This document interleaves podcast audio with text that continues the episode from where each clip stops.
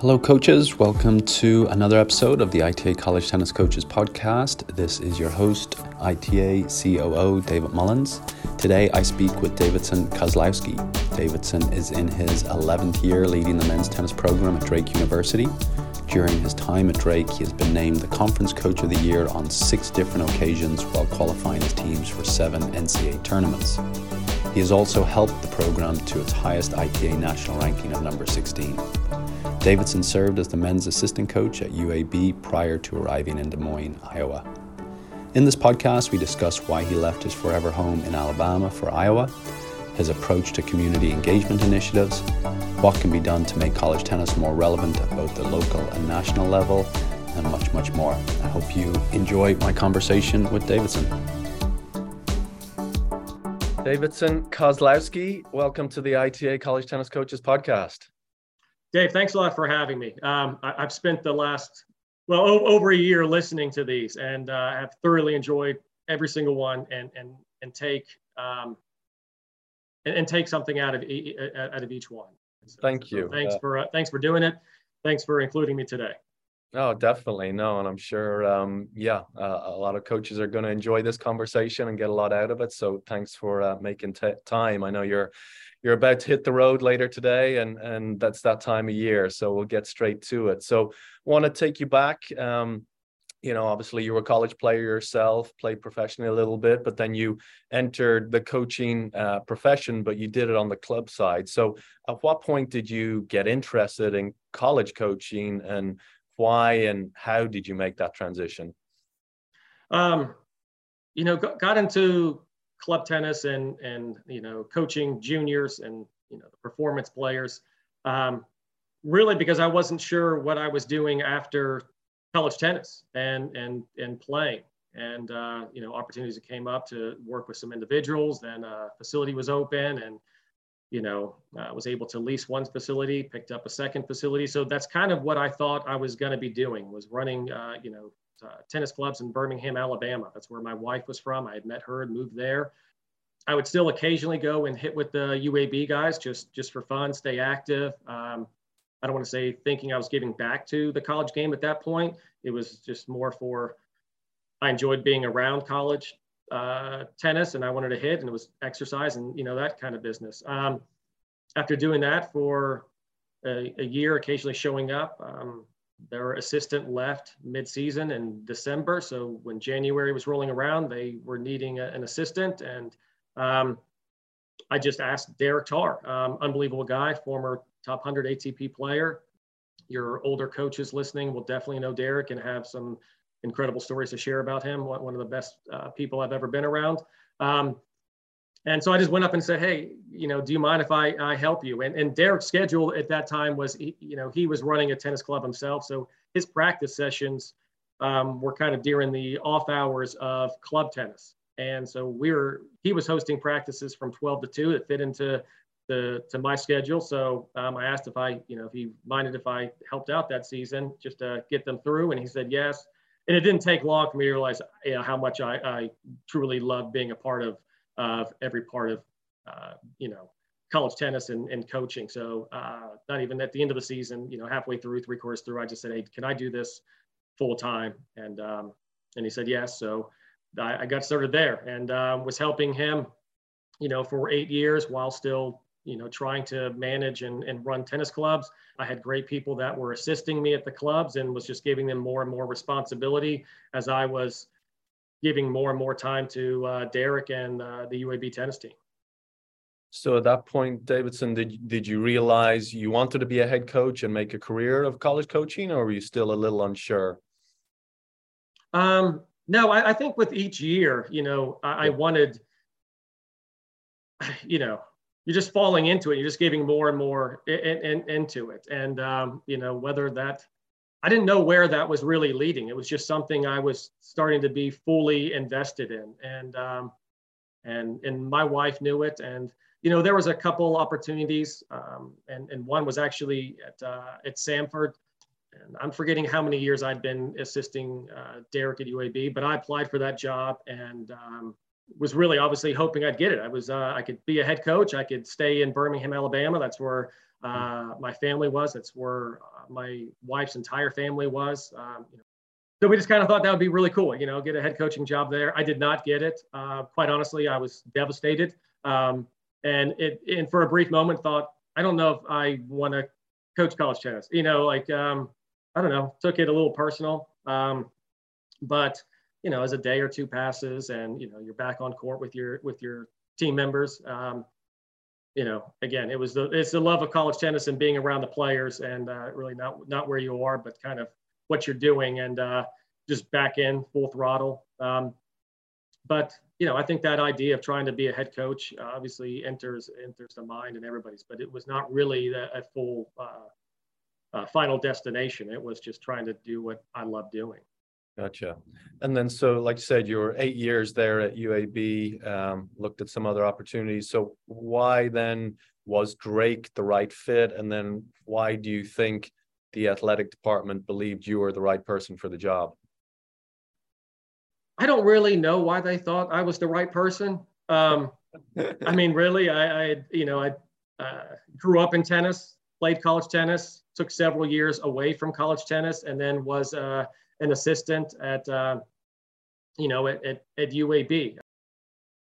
So I truly don't know. Uh, I was lucky enough to, to get on campus and have an interview, and these jobs are lucky. So somebody somebody thought something that I'm not aware of.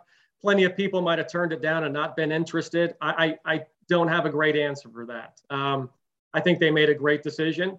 Um, so I, I, I, thank them. And, and Brian Brown was the one that was interviewing me at, at, at the time and, and, hired me. So that was awesome. And uh, thank him all the time. Uh, anyway, and why that was the right fit because they, they, gave me an opportunity. And uh, I was at UAB and you know, it was in my eighth year, eight, you know, eight and a half years there.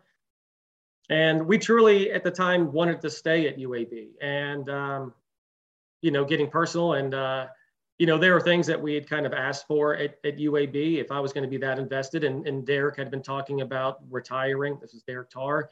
Um, and, you know, we, we were putting this much into it. If I was giving this much of, um, you know, of commitment to it and, and everything to this team, uh, you know, a lot of times uh, back then teams were doing, you know, coach and waitings. You saw that at uh, you know, football programs, basketball programs, coach and waiting. Some schools, you know, were really starting to do the associate head coach. Um, and Derek was great. I mean, he went in and he asked for these things, and multiple times they they were turned down. I mean, we were not re- honestly looking to leave Birmingham, Alabama. We we had too much there. We had built our dream home, uh, and that's kind of what my wife said to me. You know, um, if we do this, you know, this is forever, right? And I said, well, yeah, you know, we'll, we'll be here. I wanted to be there. And um, it didn't make any sense for us to leave. It, it just really didn't.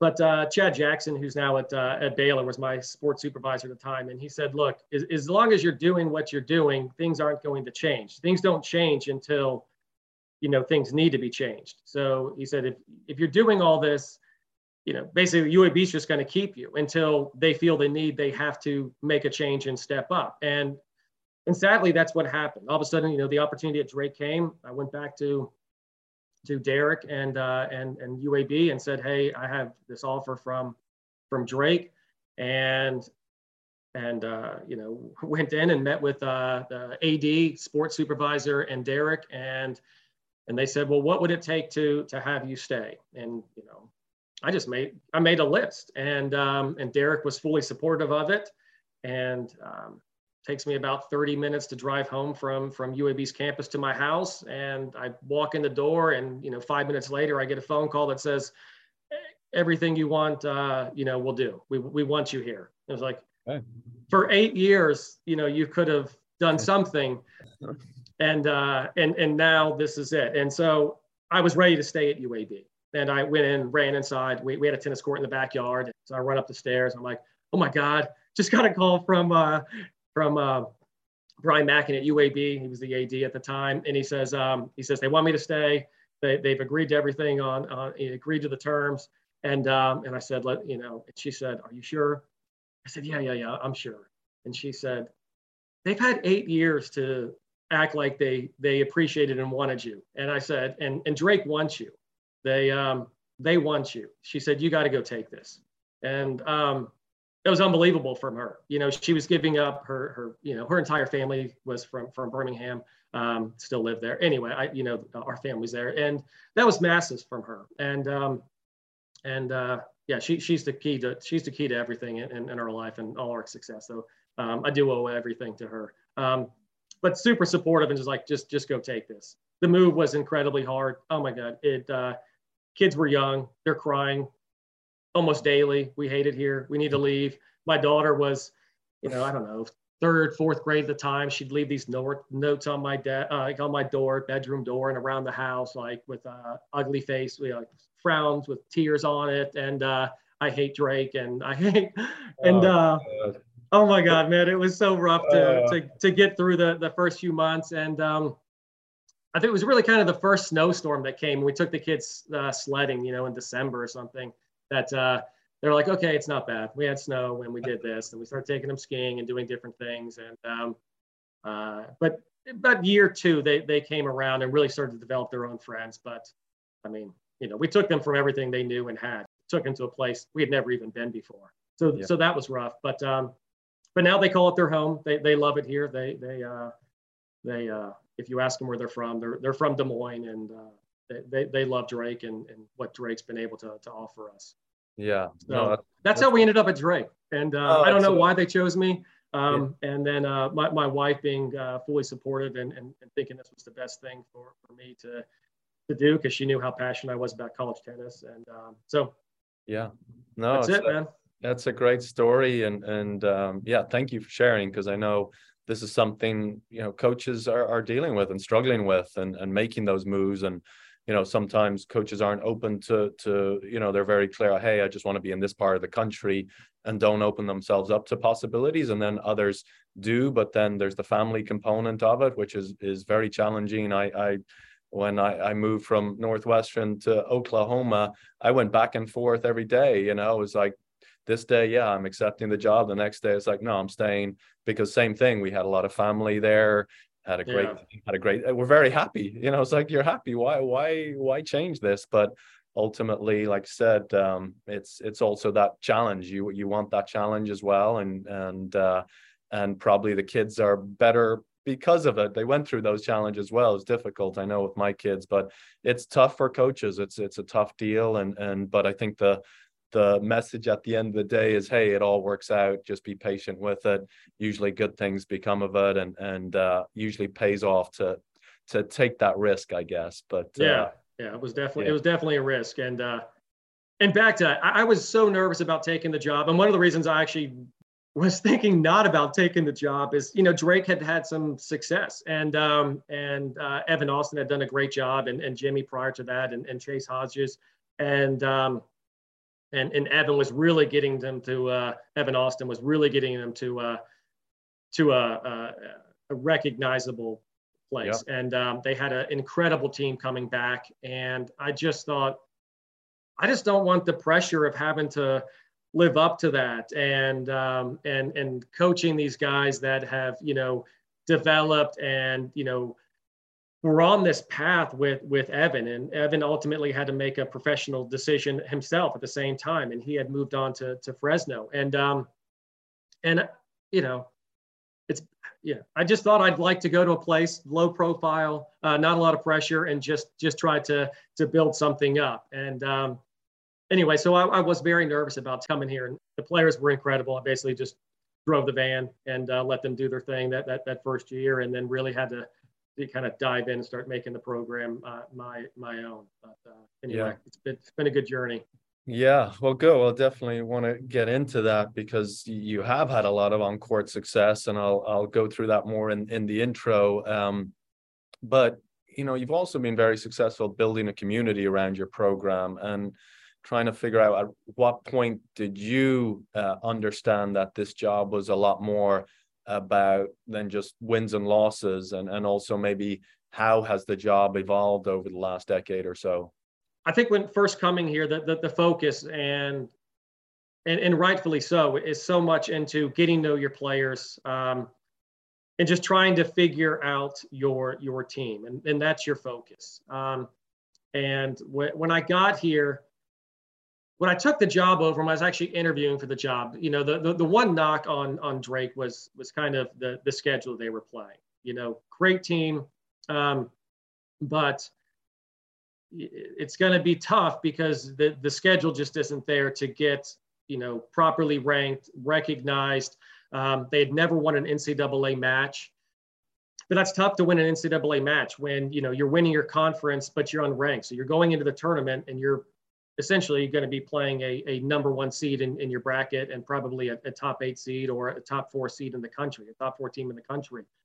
So coming in, I mean, it was just reworking that schedule right from the get go. We just cut everything or moved, uh, you know, some of the matches that we thought were, you know, more favorable, winnable to uh, to double headers and just flew and drew drove everywhere around the country. I mean, that first spring break, we switched it up. We we flew to Tampa, played a tournament at South Florida. Matt Hill was hosting it. Then flew directly out to San Diego, played a tournament out there. I was just trying to expose the guys. So for probably as little as I was involved in their, you know, their recruitment and and developing the first few years was just finally exposing them uh, throughout the year to a higher level of competition and I think that was great for them. You know, so it wasn't just winning the conference tournament and going playing NCAA's and playing one of the top teams in the country and seeing that level for the first time. They were seeing that throughout the year. Um, this team was incredible, though. They were winning matches throughout the year. So uh, we flew up the rankings. Uh, you know, we're reaching in the top 20. We were up at 16. That knocked off number 14, Washington. But that was really the biggest thing I did for for that team. And and, and that so that was my focus in the beginning was just trying to expose this team to to the best competition. And that's not something you just sit down at your desk and uh, and say you're doing. I mean, that took a lot of time and uh, and effort, and that that's where my focus was. And then you know, then we are losing those guys, so it's into recruiting and getting all that. At the same time, you you want to keep providing the best uh, environment, the best uh, you know place for your your players. So then you start thinking, okay, how do I how do I how do I provide more? And um, so then you start getting into thoughts of the, the recruiting. I mean, not the recruiting, the, the, the fundraising. There, there's very minimal, if any, rec- uh, fundraising prior to my getting to, to, to Drake. And uh, so we really started trying to, to get into that, but that was more so on just trying to provide more to the players. And, uh, you know, the rackets, uh, the guys were, you know, basically buying the rackets before I arrived at Drake and, uh, you know, shoes being limited to the amount of shoes they had. And it was okay, we're trying to play, you know, top competition in the country. We want to be looked at as a top 50 program, a top 25 program. Um, it, we need to start treating our players uh, as, such. Um, so that that was the shift. But you know, once there was the comfort of really knowing the team, really knowing uh, Drake itself and the ins and outs, you, you could you can shift that focus. And um, but I think what you, you are getting into is, is some of the projects we, we've also discussed. Um, and, and COVID was a big help to, to all of that. And, um, you know, when COVID hit, um, you know, we really weren't able to, to do much. And, and just pre-COVID, I, one of my best friends started helping with the team. Uh, Aaron Forsberg was, was great. He was in the Des Moines community, uh, tennis community. But, but getting back to his wife played, my wife played, and a lot of college tennis was just kind of shut down. So um, we were just, you know, giving, uh, you know, lessons to, or you know, their their women's clinic just just for fun, and just kind of going out to uh, the Lifetime Fitness and, um, you know, working with some ladies teams and just getting involved. So, Davidson, what other advice or tactics could you provide to coaches looking to get their communities more involved with their program?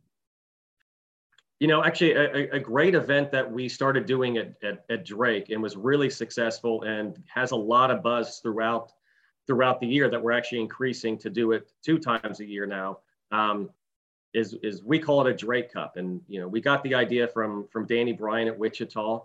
Danny Bryan was running a a pro am league, so he would have his team, and he'd have all the you know the the players, stronger players in the area. Um, partner up with with guys on his team and, and run a, a 10 or 12 week league with a you know opening day and then a, a closing ceremony so he does it differently but uh, you know we went over it but for us to, to the, the best way for us to do it was just a one day event um, and so we just hosted a tennis tournament and uh, it was um, guys would pay an entry fee. So we would get the stronger guys in the area. They'd, they'd pay an entry fee. And then what we would do is auction off um, uh, draft picks. So the you would buy a, a draft pick and you know so the, the, the, highest bidder would be able to pick first and could select from you know one of the the roster members or a, a coaching staff member.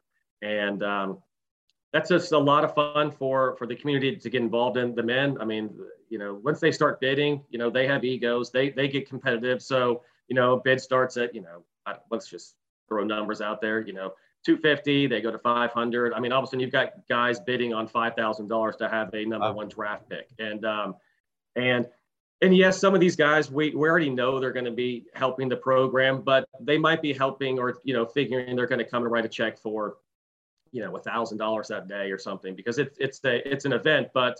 Then it, it it is to get a little competitive. Okay no i will step up. I'm, I'm going to be the guy that wants that number one draft pick i, I will uh, i'll show my wallet today. And um and it's a lot of fun and, and we make it a full day event and uh, you know it's very social food uh, we've got a trophy so you know just a like a big uh, championship trophy yeah. uh, that you'd see at any large event and then you know you just add the uh, the people's names to it and um, anyway so that's a lot of fun. It's a great event.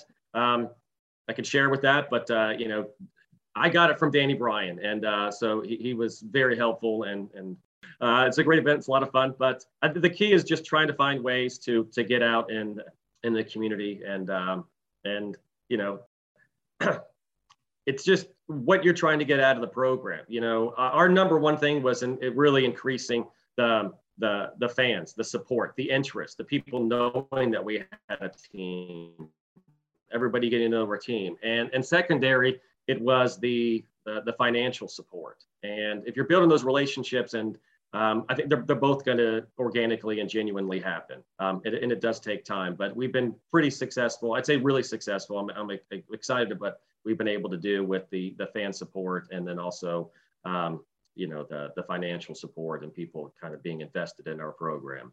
Hmm. And just Davidson, back to that uh, event, because I'd imagine a lot of coaches might be in, interested in doing something similar. Do you play pro sets throughout the day? And is there any handicap? I mean, if you're if you're uh, not one of the stronger players, um, you know, bidding on a player, is there any type of handicap system or anything like that? Most of the guys that are coming out are, are fairly similar in in their level to begin with. Okay. Um, so because we're limited on the number of guys we have on the team. So we basically say we have 16 Drake members that we can, you know, so-called pros or something, uh, you know, that that uh, that are available. So it's going to be a 16 person draw, um, 16 team draw, so 16 men in the area. And you're typically targeting um, the the uh, the same level. Um, or you might reach out to a guy or two and say, hey, we're going to do a Drake Cup, an event. Go find 14 of your buddies. Go find 15 of your buddies. And most of these guys were on a USTA team. So they'll get, you know, eight guys off their team. And there's also another 4-0 team in the area. And they'll reach out to that. And that's kind of how you get matched up. So you're not having, you know, a 3 5 level player and then also 5-0 men coming in. Uh, you, you, you're focused more on, we've got 16 guys.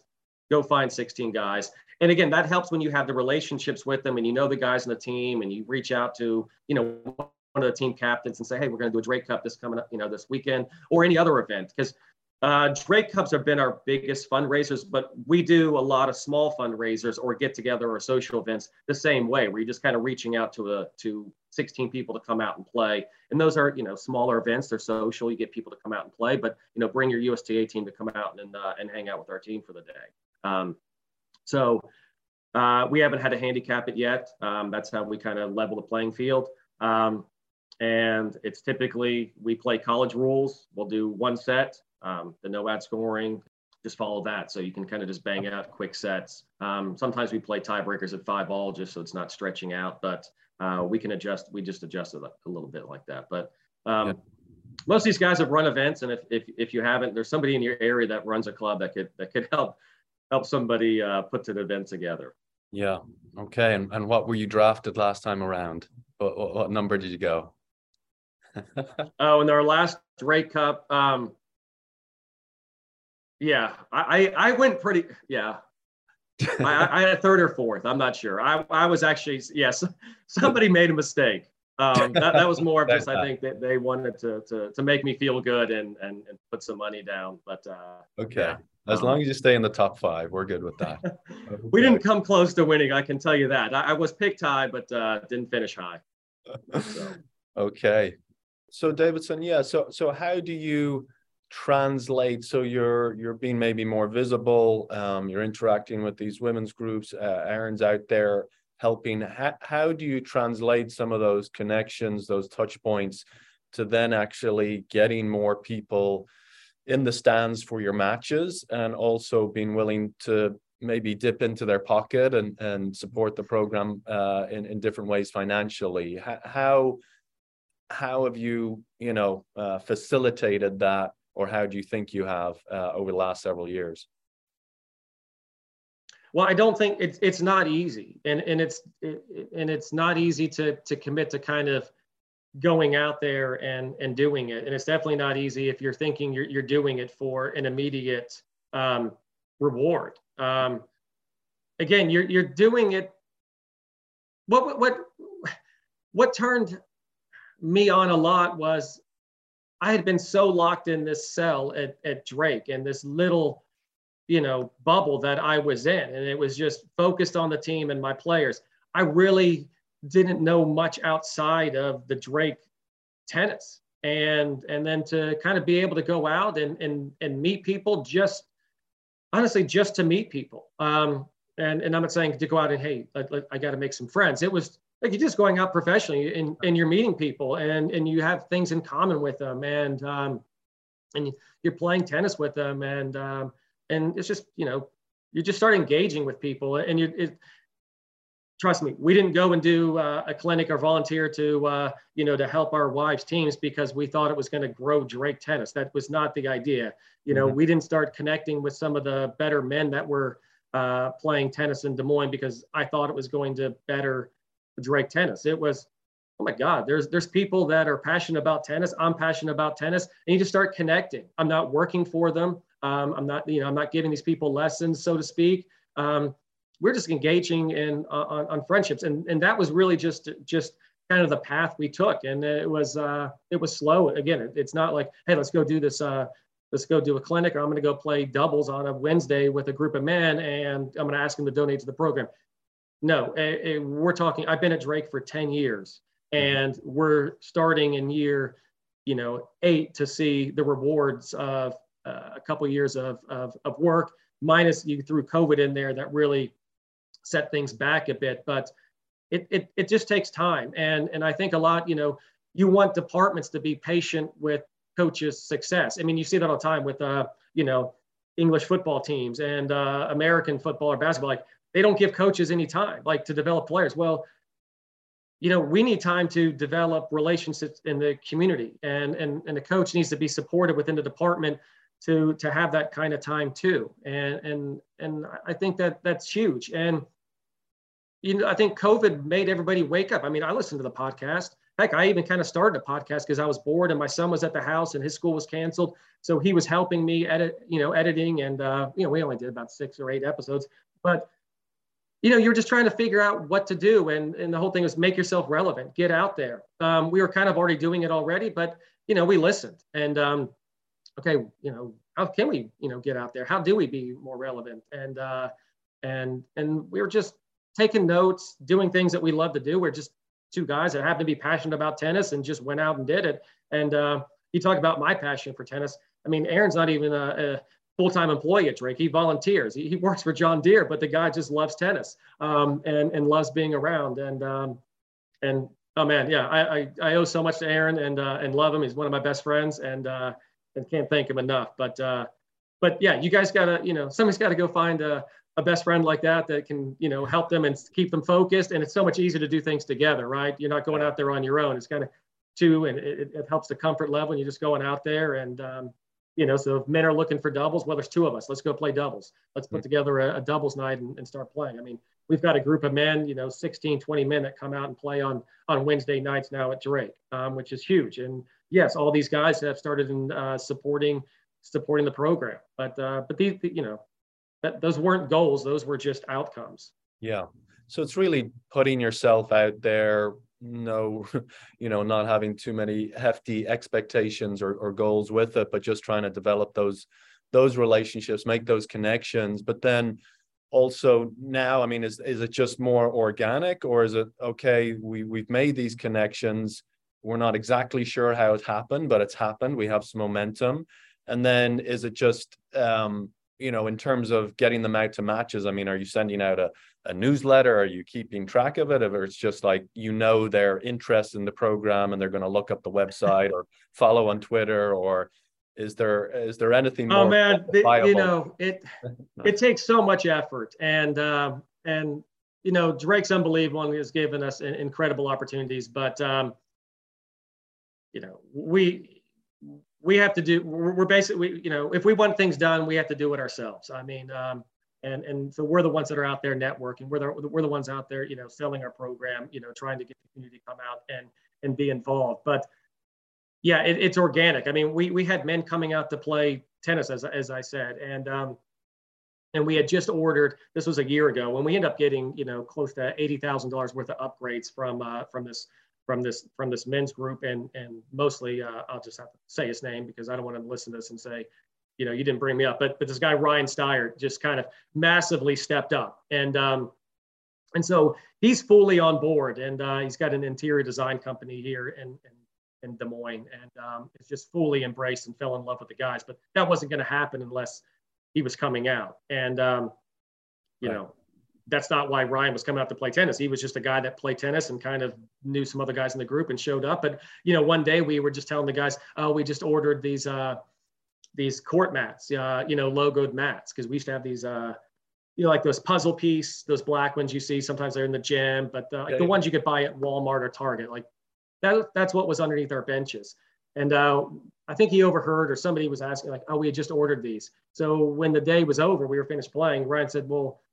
you know, what else are you guys trying to do in here? And I, you know, kind of said, oh, we want to get uh, some new court dividers and some banners. And he goes, well, do you mind if I ask how much those those mats were? And um, I'm really uncomfortable about talking about numbers, right? But uh, I end up saying, okay, this this is the cost. And uh, and he said, he sticks his hand. He goes, I got those, and um, writes me a check right there for for the the mats. And um, it's like, do you want to see a receipt? He's like, no, I trust you. And uh, so writes us a check for them. And then, uh, and then I don't know, a week later calls me up and says, uh, you know, I didn't really pay attention what your tennis center looks like. He said, I don't know if you know, I'm in interior design.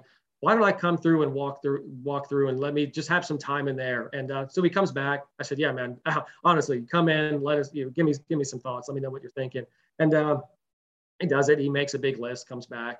And uh, you know, we go over the list and it's just ridiculous. I'm just like, Brian, I can't even buy these guys a pair of shoes. I, I we're, and um, he says, that's okay. Um, let's not, let's not, let's not let things like get, get in the way here. He said, you have a vision. Um, and that was the other thing. So then we met and he's like, what's your vision? What are we doing? And uh, anyway, so you just build these relationships and he says, okay.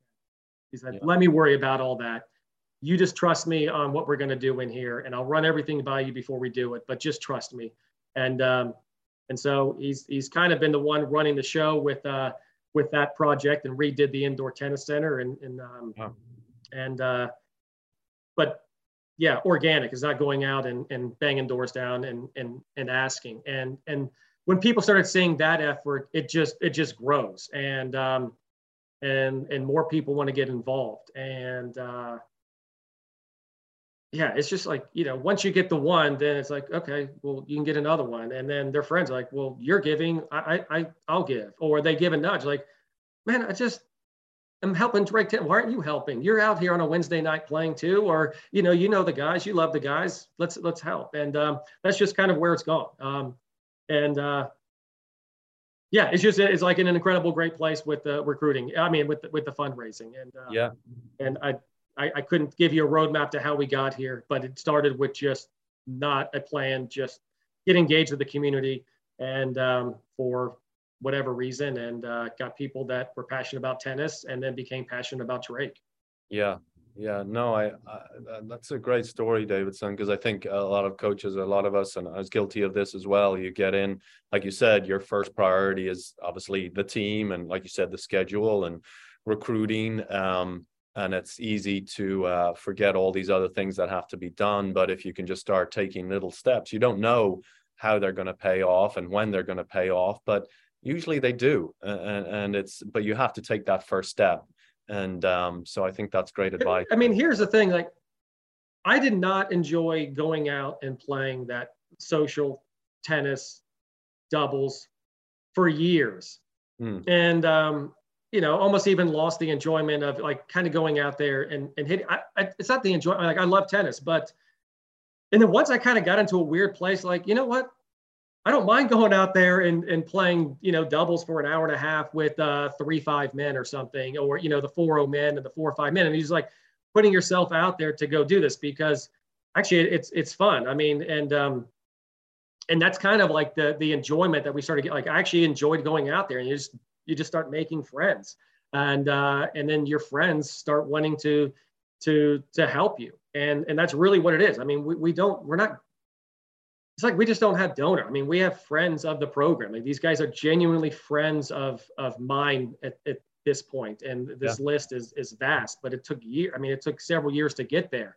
Um, but does that mean we've got 200 people showing up? I, I, know you started touching into how do we get them to come out. Um, you know, this is again just taking notes and listening to all the podcasts and getting ideas of, of what to do, um, and then trying to figure out what situations work for us. I mean, you know, we listened to Matt Hill talk about making an event. You know, Trey Morris talking at, at Montana State about, um, you know, making it a, a same thing an event and making it appear more like you can't just have somebody walk into your building and there's not a sign to where you know, where you go to the courts or, or things like that, like the t- tennis courts in the back. Like, so honestly, we took notes on all these things. We did listen. And, um, and, you know, when we travel around, okay, what's Oklahoma doing at their, for their, their pre-match? You know you've got the anthem you've got you know a pa announcer you've got rosters. They had these cool like how to cheer ours is called how to cheer the bulldog way and they might have had like sooner cheer guide i don't i don't remember what it's called.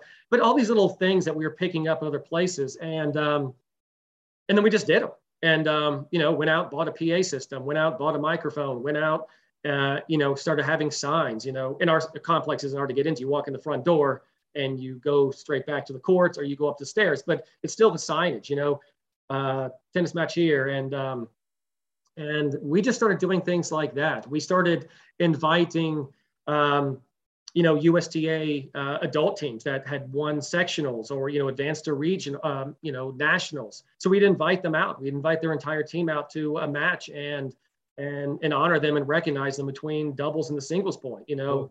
Yeah thanks for coming out. We'd like to recognize the 4.0 uh, USTA team that made it down to Orlando for nationals this year, or you know the WTT team that that won nationals. So we started doing that. Um, you know, nothing new. We we you know we've done kids clinics. We invite the local clubs. There's really three main clubs in in Des Moines, but you bring their kids out, you get 20 kids. We're not um, out for a kids clinic. It's very easy to manage. We're doing it right to the lead up of the start.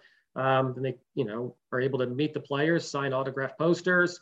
Um, we just doing things like that. Same. Uh, we just try to find ways to invite different groups out uh, to the team. And then you, you, if you're inviting a kids group with with their parents, you know, you got 20 kids plus parents. Then you've got a group of 20 or 30 guys that are following your program, then bringing their, you know, their their wives out.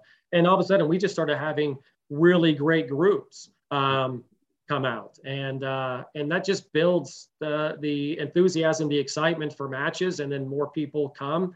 Um, and and these situations don't work for everybody and you just have to figure out what works for you. And um, it's hard but we try to schedule as many night matches as we can. I mean when i got the drake this is something i kind of picked up from from some uh, big 10 teams too is we were going and playing them. We are playing them at, at night. Well you know why aren't we doing night matches? Um, you know we have indoor courts with lights and it's easier to get fans out. I mean that's people know that. College coaches have been talking about that for for so long but a lot of times you don't have the facilities to to do that. Or you know you're working with teams that might not have a budget to stay that extra night because you're playing at night. Well okay how do we fix that? Well i start supplying hotel rooms for a team to stay extra night because it meant that much to me to have the team in front of a crowd and have the you know and give the the the fans and the local people an opportunity to come out and play. Because if it's a 10 a.m 11 o'clock or you know 1 p.m start well they're working or their kids have soccer games on the weekend or something. So that time does not work to have people in the building. When do we get people in the building? 5 p.m 6 p.m okay let's get every single match at that time. Unless a, unless a opposing team just absolutely can't make it work and and refuses. But that's what we do. We're going to switch gears now into more controversial territory, and, and okay, uh, you know, uh, I know that coaches love this kind of stuff, but um, you know, just in the last few weeks, the the NCAA uh, Competition Oversight Committee have decided to pilot uh, the singles and doubles NCAA championships in the fall for 2024 and 2025 been a lot of discussions here really over the last few decades. I mean, I remember when I was a player, coaches talking about this. And so it's finally come to a head. Uh, we're going to pilot it. We'll see how it goes and then make some decisions uh, for the longer term after that, or the NCAA will make some decisions. I gotta, again, it's the NCAA tournament, it's not the ITA tournament. But you know, you and I have had some discussions. You're on our operating committee, and thank you for for your service. You've been filling in here for the last year for your your region, which I greatly appreciate. And and you you've had some thoughts on this. You're you have you're a little skeptical, little unsure that this is the right idea, but ultimately you've landed on um, it being a positive for college tennis because it would open up the possibility of maybe more format discussion and um, maybe putting more of the emphasis on the dual match, which I think we all agree is is the best product in tennis. As far as I'm concerned, nothing comes close to it, and I think most college coaches and college players would, would feel the same. Um, so, what upgrades or changes would you like to see to our, our dual match format? Um, yeah, well, to, to, the first point is definitely on the fence about moving. I mean, that, that was a change on moving the, the championships. I, think it gave people need a lot of time to, to, to think it through. And, you know, the initial is, okay, if they move this, um, smaller programs, mid-major programs, financially, that might be a challenge for them. You know, uh, a school like us um, put such an emphasis on the, the dual match and trying to have team success. Um, and how do we get our team in position to, you know, get ranked, uh, qualify for an NCAA championship? Well, we're going to have to probably travel and really focus on playing that that level of competition um, and uh, and less emphasis on on the fall season. Now, if you move that championship to the fall, um, now we're going to have to start focusing on also including making sure uh, if we have players that we think are you know ready and at the level to qualify and play in an NCAA individual championship, we're going to have to get them the exposure and opportunities to, to get there. So again, that's going to be, um, you know, hits to the budget. Um, not that, you know, instead of just trying to play one or two fall tournaments and using it as that training block, well, now I'm going to have to try to get, you know, X amount of guys in X amount of tournaments to just increase the chances and the opportunities. Um, so that's why initially I, I think I was not for it or, uh, you know, fully supporting it. And, uh, but I think ultimately, um, I think the dual match is our product, and um, and I think to to further uh, strengthen that and uh, the the format and the understanding of the dual match needs needs to be adjusted. And I think that's hard to do if you're still fully playing for every match counts because you're trying to use that spring to still qualify for the individual championship. And and that's tough too because when you're playing in a in a dual season currently there are so many matches that stop at clinch. So how accurate is that spring season to begin with? If you're you know you're playing a team and you know once somebody gets to four the match is over and you lose your opportunity uh, against a ranked guy to pick up a win or just your overall record you know wins and losses depending on who who the who the opponent is if, if they have a ranking or not so I mean, in, unless you're saying every single dual match is played out, that spring result in going to the NCAA championship, I, I don't think is as accurate as um, as you know outsiders might think, or even college tennis wants to believe it is. Um, so then I start really thinking, okay, I, this would be better if you're doing an NCAA championship based on everybody's on the on the same playing ground. Like you have these opportunities to play, all these matches are finished. You have these individual tournaments. You know what's expected. You know how to qualify for an individual and uh, NCAA championship event.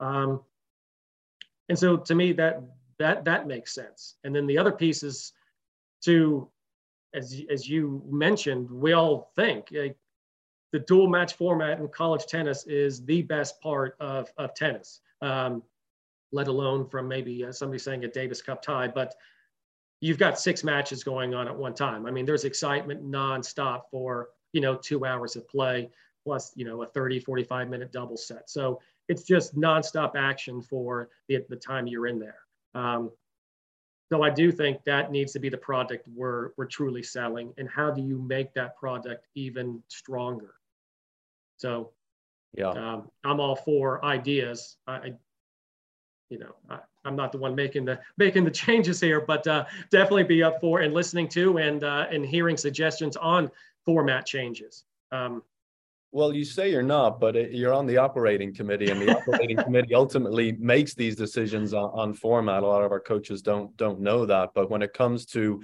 things like format and rules, that's our coaches making the decisions. When it comes to, you know, um, who our next sponsor might be for the fall national championships, well, that's on the staff and board of directors, etc.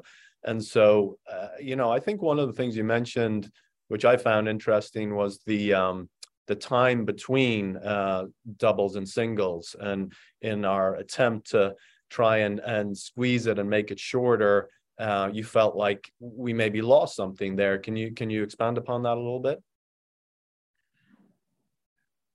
Yes. Um, so I guess you know what I'm saying. I don't have the the recommendations for changing, you know, scoring.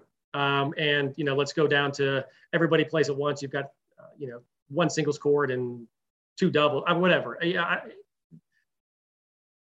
mine is this is our project and people love it uh, when you get them out there. And and how do you engage the people that are in that building even more? So yes. It, uh, you know, we shorten the time between doubles and singles, thinking we've got to condense these matches to fit a supposed uh, TV time. Like, okay, these this is the match, so let's start cutting things out. Well, all these other sports have half times, and fans are engaged during half times. Um, and and I think we need to find some ground there to uh, allow the, the, the the schools, the coaches, to, to engage with the with the fans, with the spectators between that doubles and singles point. Um, you know, I mean, years back, I think it was, you know, you had 10 minutes, but, you know, people would have a, a hitting contest, uh, you mm-hmm. know, uh, a, a, raffle, uh, invite people down into the court. I mean, whatever it is, however you want to engage your fans, a short interview with them. I mean, how cool would that be? You're walking off just as, you know, you see Nick Saban or, you know, Kirby Smart, these coaches coming off the, off the field going into halftime and they're being asked a question or two. Um, I think the fans would just eat it up if we're walking off and you know you give a uh, and and these schools that are streamed you know you can you can have it mic'd up onto onto the one of the cameras you know your thoughts on the doubles point and you know what you're looking forward uh, going into singles I mean that engages people um, so I, I think that's key um, I, I think being able to well, this is maybe somewhat controversial, um, is I, I, think dual matches should be clinch clinch. I think as soon as a point is clinched, the, it, it's done. Again, um, you want to engage with the fans and, and a match is over. A match or match is clenched at four and you've got three courts still going on that could possibly go on for another hour and a half. Well, most of your fans are, are probably leaving at that point. The outcome's been done. It's just the same as a, a blowout if you go to a basketball game, a team's up by 30 points that that full stadium's not staying to the final whistle. I mean, they're like, oh yeah, we got this one. We're, we're headed home. Who's staying to the end of that? Um, a, a, parent, um, you know, a, a, coach's wife. I mean, most people start tailing off once that that point, that final point's been been clinched. And I think the matches need to stop there because that's an opportunity for the players, the coaches uh, to interact and, and go thank the, the fans, go, you know, do something with the fans uh, that have come out to, to watch. And otherwise, you're you're just sticking around, and you're just losing opportunities. I feel to to connect and engage the people that have shown interest in in the program, and that's what's going to make our sport, um, most of our sport, survive. Is the the engagement and the support from from our community. It, it's not even really the alumni; it's the community that are there. I mean, our alumni, when you talk about where they're from, it's not just Drake; it's it's college tennis. They don't live in the town they play in. Um, it's rare that they live in the state they played in. So we're talking about Americans most of those guys are moving out of state. They've gone to a school out of their state to play college tennis and they move home or they go to where they get a job. They're not in the state. They're not going to home matches. Your internationals, they come over. If they move back internationally, they're not coming to your home matches. Who comes to your matches? Your community. Yeah.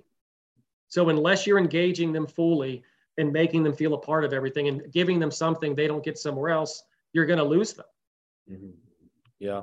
So I love the clench clench. Clench it, get the fans involved, find ways to engage with them. Um, you know, I, what, what we did with our what did we do with our team the other night? I don't even know, you know, how this is looked upon. But once we got to four, we played a couple matches over the weekend, and uh, we were able to, you know, get to four, and uh, we we continued to play because we played them out. But I sent the I sent our players out. I, you know, told them pre-match, okay, when we get to four, actually the first match we waited till we uh, we got to seven. The second match I said, listen, we got fans in there. As soon as we get to four, uh, not when you finish your individual match, but once we get to four, I want everybody that's not playing go on up, talk to the fans, thank them for coming out, and then come back down and support your team. It, that was important to me, and I cannot tell you the amount of text, uh, thank yous, a phone call, an email that I received from people that were at the match. How awesome that was, and uh, for the guys to come up and thank them. Um, and then we did it again the following night, and um, so yeah. That's it. I, I don't know. It's simple. Just find ways to engage the people and not bore them. And we we bore them. We bore them with basically every single match. It's rare that a match is four three coming down to the wire. And if it does, that's still an awful long time for people to be in a tennis center.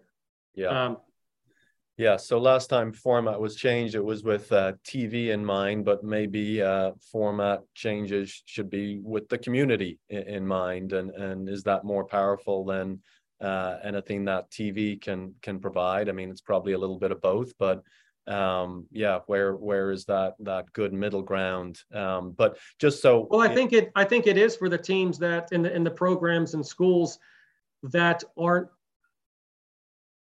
really going to be your TV market. Sure. Right. We're, we're not winning a national championship. We're, we're, we're not Florida. We're, we're, we're not a Texas. Um, so I, I do think there's there's there's I'm just going to say there's ways to do, do both. I, well, I, I don't, but uh, you know, I, I still think the the TV model for for um, I, I don't think taking an extra few minutes during uh, between a doubles and singles point is going to hurt people. Yeah. And and and, and a TV contract is going to be turned down because you took three minutes to have the the head coach say, uh, great doubles point. This is that we have coming out in singles. They really got us on court too. That guy's slice serve out wide. We weren't anticipating it, or you know, we didn't realize they were going to have so and so play court one doubles. That really caught us today. Um, but got the boys coming back out for singles. Uh, we've made one adjustment in our singles lineup from previous match, and uh, we'll be back out in five minutes. I that does not hurt people. Right, right.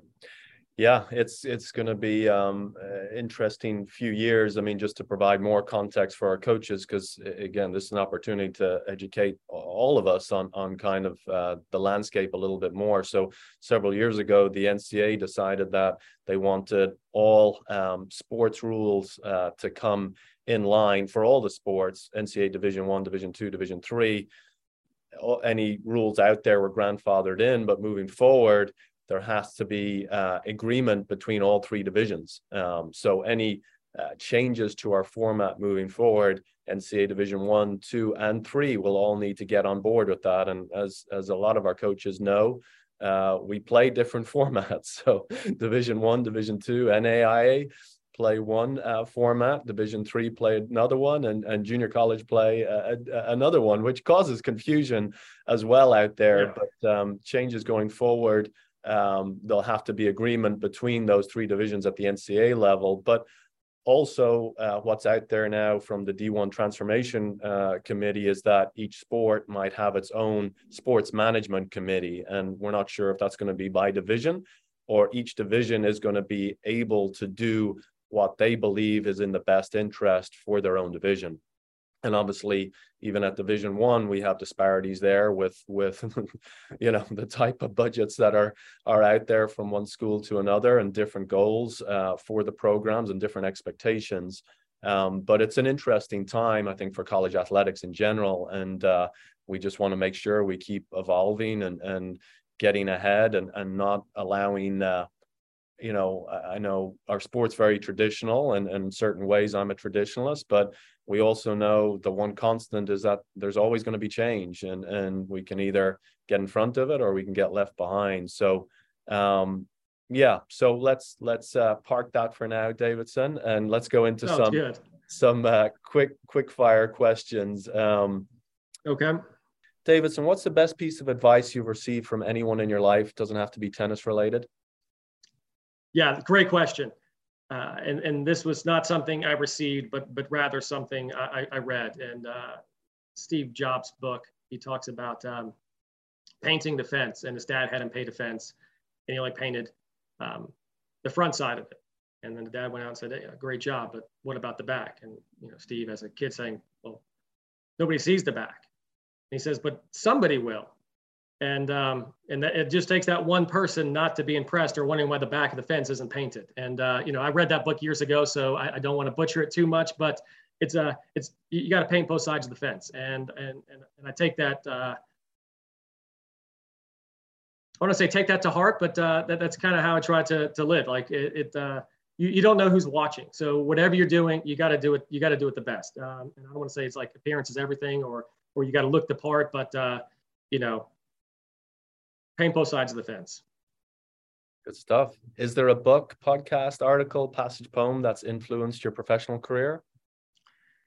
Um, man, another great question. Absolutely. Um, and uh, just had, the team go through a few books, so I'll mention those. But kind of what kickstarted all that was uh, a book, The 9 a.m. Meeting uh, by Doug Eklund. And everybody needs to go out and read this. It, it's quick read. It might be under 100 pages. Uh, it's the 9 a.m. meeting, Doug Eklund.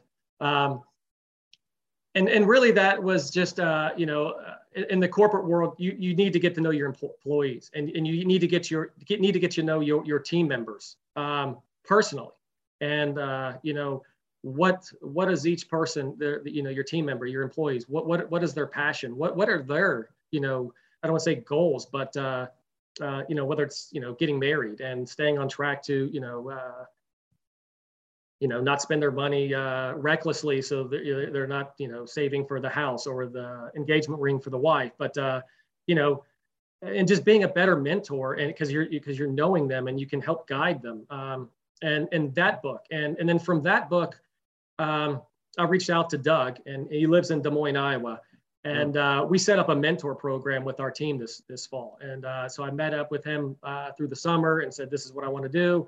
Um, can you help? Absolutely. So every Wednesday we uh, we had a it wasn't 9 a.m. but we did a uh, 3:30 uh, team meeting and um, and then from that uh, you know Doug has a lot of his own uh, stuff that, that he uses but we went into uh, a guy named Tim Gordon Jon Gordon training camp and um, so we also use that playbook from training camp Jon Gordon kind of as a, as a you know something for us to kind of follow and, and, and use uh, as a, a, mentoring, you know, what steps are these guys, you know, using in the, you know, just, I called it, I called the meetings live training, you know, and this was, you know, when we have guys to come out and play, are you shaking hands? Are you, you know, asking them, you know, where they're from? Um, you know, anything, how are you engaging these people? Oh, you know, what do you do? You're in business. Oh, okay, I'm a business major. All these little conversations, like prepping these guys. These are things when I was in school, because when I graduated, I had no idea what I was going to do. I didn't even know how to network. Um, and and so we're just trying to like walk these guys through uh, these steps. Um, so uh, recommend those two books. And then uh, over the break, had the guys read uh, Toughness by Jay Bilas, which um, I read several years ago and just love it. I, I keep a copy in, in my bag. Um, it's not really uh, just has a ton of like inspiring motivational quotes, and you know the quotes just kind of get you going and like fired up for for that day or for a practice. Um, I mean, if you're not if you're not fired up on your own every day, like living that way, you know, one one quote's not going to help you, but it kind of takes you like gives you a little boost, like a shot. It's like a shot of motivation, like a motivation shot or something. So I, I do like the Jay Bilas toughness book, and then uh, again, the, had the guys go through uh, Tim Grover, uh, Relentless and and Winning, and um, you know, not my favorite books, but again, some strong messages in there about uh, you know, just kind of being tough and and guys being better competitors on the court, and we use that as major motivation during our uh, when the guys came back. We have this uh, J term uh, semester during our J term training block to kick before we kick the season off. So we spent three weird weeks, and I was just kind of pulling stuff out of uh, uh, Tim Grover stuff, just just trying to make these guys tougher and more competitive before we kick the season off. So yeah, those are those are our books. It's a long list and podcast. I got to shout you. I mean, I, I love the uh, the ITA ones, and I've uh, been a big fan of Alex Grushkin and uh, the mini pods and uh, cracked rackets. Um, just anything with the with the tennis. Um, just so passionate about it all. And no ad, no problem. That's a new one I just started listening to. So, uh, listeners, if you're not on those, check those out. Definitely, definitely. Yeah, we're excited. I've uh, cracked rackets following the action this weekend, the kickoff weekend, and then National Indoor Championship. I hope you don't mind if I plug some other podcasts, man.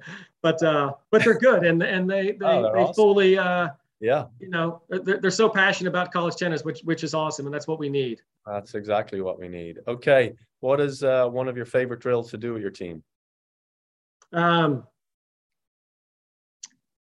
Yeah, this was tough. I mean, uh, but and and and the team will probably get uh, not not bad, but I think it's it's, it's called switcheroo. And uh, one of the guys just named it that. It's it's just simple. And I do this almost every day, just not as a warm up, but it's a kind of an intense warm up. Uh, you know, one guy hits every ball cross, and the other guy hits one cross, one line. So, um, I mean, been doing this for like a year and a half with this same group of guys. And then the other day, somebody said, "Oh, switcheroo." So so like the last week, that's what we started calling it, switcheroo. And every time I say it, it's like, you know, teenage kids or like young kids, like, oh, dad, like, but yeah, it's uh, I call it the switcheroo now just a, as a joke. But it's, it's every ball cross, one ball, the other guy goes one ball, one uh, one cross, one line. I like it better than just the uh, cross court because there's more moving to it and yep. get some good rhythm. And we kind of do that three, you know, three minutes each way, and then we'll start, and then we'll start like fully engaging in, in some drills. Okay.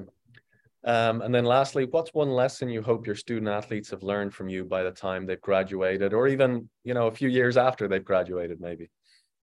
Um, I mean, a big thing I've got on the board, and I, I don't know if this they'll take this, but uh, a message is silly. Again, a silly message is, um, and I just kind of coined this phrase up talking to somebody, uh, my assistant coach during the fall, and um, he's asking me why I do the things I do and why was like, I don't know, you know, there's there's there's doers and then you know there's don'ters. And I was like, you know, people do or you know they don't. You can't just keep saying things. You either you know you're doing them, you see things. It, it's just you know be in action. And um, so I hope the guys take like just be a doer. Just if you want to do things, just do them. And if uh, and that's it. You know, doers and don'ters. Be a doer. Got it. That's yeah. It. All right, Davidson, thank you. This was awesome. I, I really enjoyed this. I think uh, gave so many practical uh, tips, tactics to the coaches out there, um, and no doubt they'll start applying them soon. So good luck this season, and uh, we'll see you soon. I appreciate it, man. Thanks for the time, and uh, I'll be seeing and speaking to you soon, I guess, in one of the OpCom meetings coming up. You got it. Thanks for listening, coaches. Hopefully, you found that conversation helpful. Just a quick reminder if you did not see the email about our ITA Coaches Convention, uh, registration is now open. It will be held from May 17th to May 20th in Lake Nona during the NCAA Combined Championships. So go to convention.itatennis.com to learn more, to register, and I hope to see many of you out there in person.